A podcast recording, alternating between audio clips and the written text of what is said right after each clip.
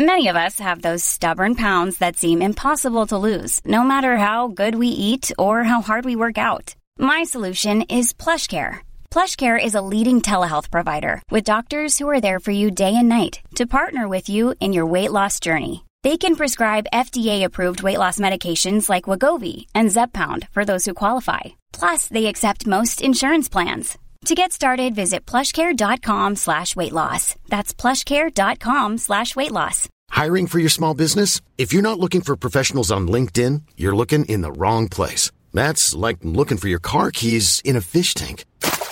LinkedIn helps you hire professionals you can't find anywhere else, even those who aren't actively searching for a new job but might be open to the perfect role. In a given month, over 70% of LinkedIn users don't even visit other leading job sites. So start looking in the right place. With LinkedIn, you can hire professionals like a professional. Post your free job on linkedin.com slash people today. That's right. Yeah, it's about my wife's granny. She lives in Topeka, Kansas now. Her name is Patricia Hablin. And she grew up in Queens, uh, New York, you know, in a very different world where, um, you know, it was all that romantic era of the 30s and 40s. And just in the early 50s, she met her husband in a place called Nyack, New York, which is up the river, maybe two hours drive now from the city. If you're going a very small town, she was at a friend's house. And there he was. He was back from Alaska. He was an airman, first class. I think he was um, a civil engineer in the Air Force. And he was doing his training up in Alaska. And he came back for his two weeks break and went to this party. And that was it. They met at a party. I think he was about 23 and she was 18. Wow. And they wrote to each other. And that was it. There was no turning back after that. It's amazing. I love romantic stories. I love romantic meetings and all that sort of thing. But I suppose when you conjure up the image of New York in the 50s, um, let's face it, it's nothing like my experience or your experience other than watching something in the movies. So I danced at your wedding to the beautiful Mitra.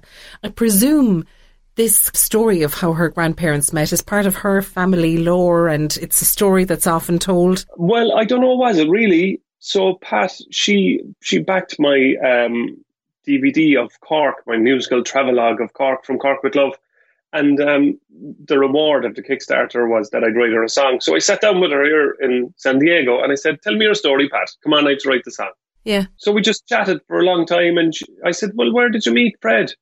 And she told me all about him. And I met Fred. The first time I met Fred actually was in Cork, in Castle White. Mitra was going to UCC and they came to visit her. And they travelled all over the world. Like they'd been to every continent. It's amazing. But um, yeah, she just sat down and told me the story. And I don't know that a lot of her family maybe know the full extent or the finer details of it, which is lovely to have now kind of enclosed in a song, you know. Mm. They were a great couple and he was in the military then for a long time. They raised three kids and he'd be just he'd be gone for years. He went uh, did the Korean War. They were in Germany for a while.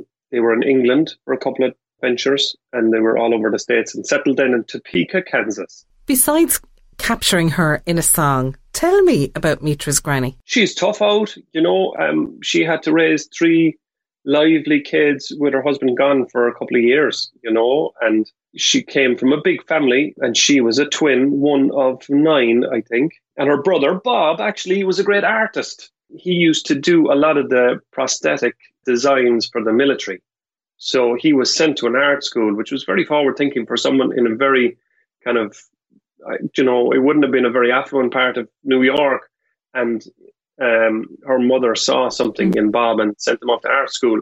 And so he used to design all the hands and legs for the military afterwards. Wow. But she's she's a fascinating woman.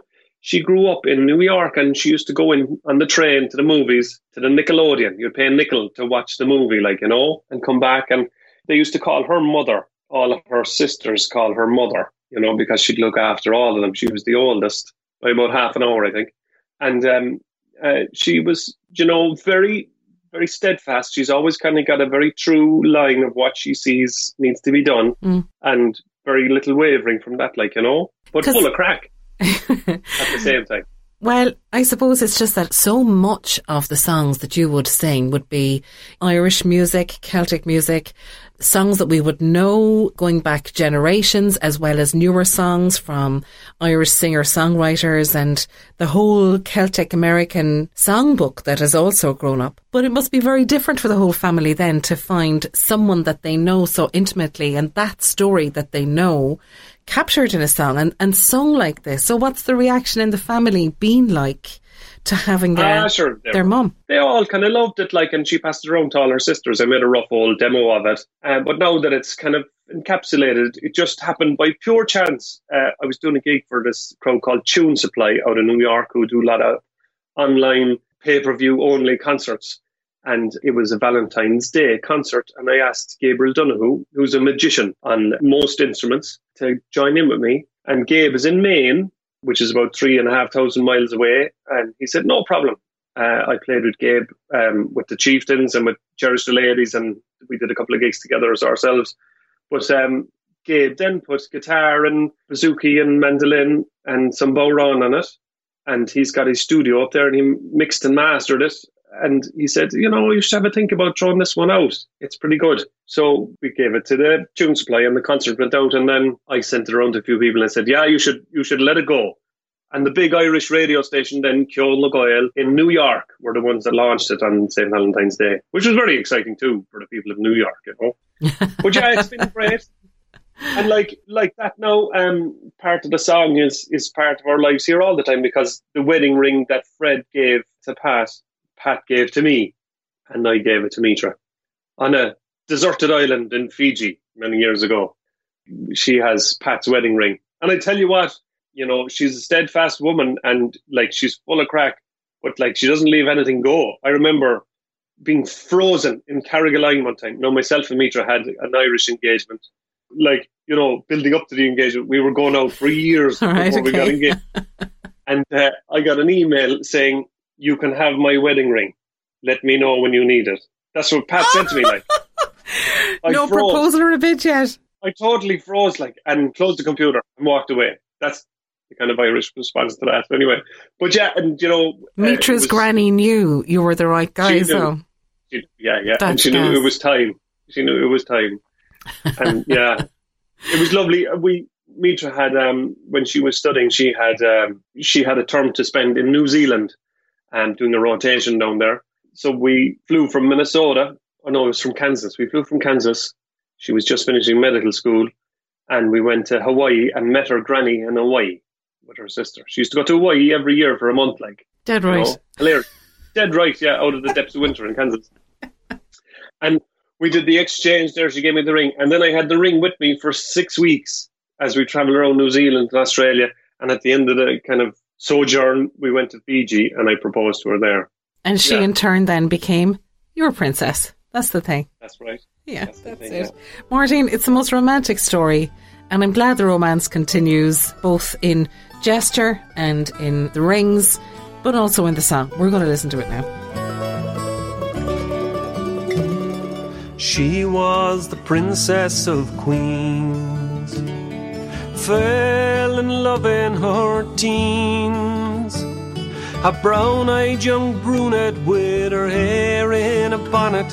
And he was the man of her dreams.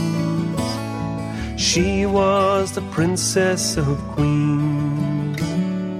Back from his Alaskan parade to a party in Nayaki Strait, where he spied this young maiden at a friend's house she'd stayed in, and knew his own match had been made. Yes, he knew his own match had been made, for she was the princess of queens. Fell in love in her teens. A brown eyed young brunette with her hair in a bonnet, and he was the man of her dreams. She was the princess of queens, a man of just twenty three. At first sight, a devout devotee When he left her for Orangeburg, she took him there at his word, and long distance riders they'd be. Long distance riders they'd be. She was the princess of queens, fell in love in her teens. A brown eyed young brunette with her hair in a bonnet And he was the man of her dreams. She was the princess of queens. At 21, she said she'd marry. She'd no interest in a William or a Harry. They went off and saw the world, brought up two boys and a girl, and lived for each other and the three. Yes, they lived for each other and the three. She was the princess of queens, fell in love in her teens. A brown eyed young brunette with her hair in a bonnet, and he was the man of her dreams. She was the princess of queens.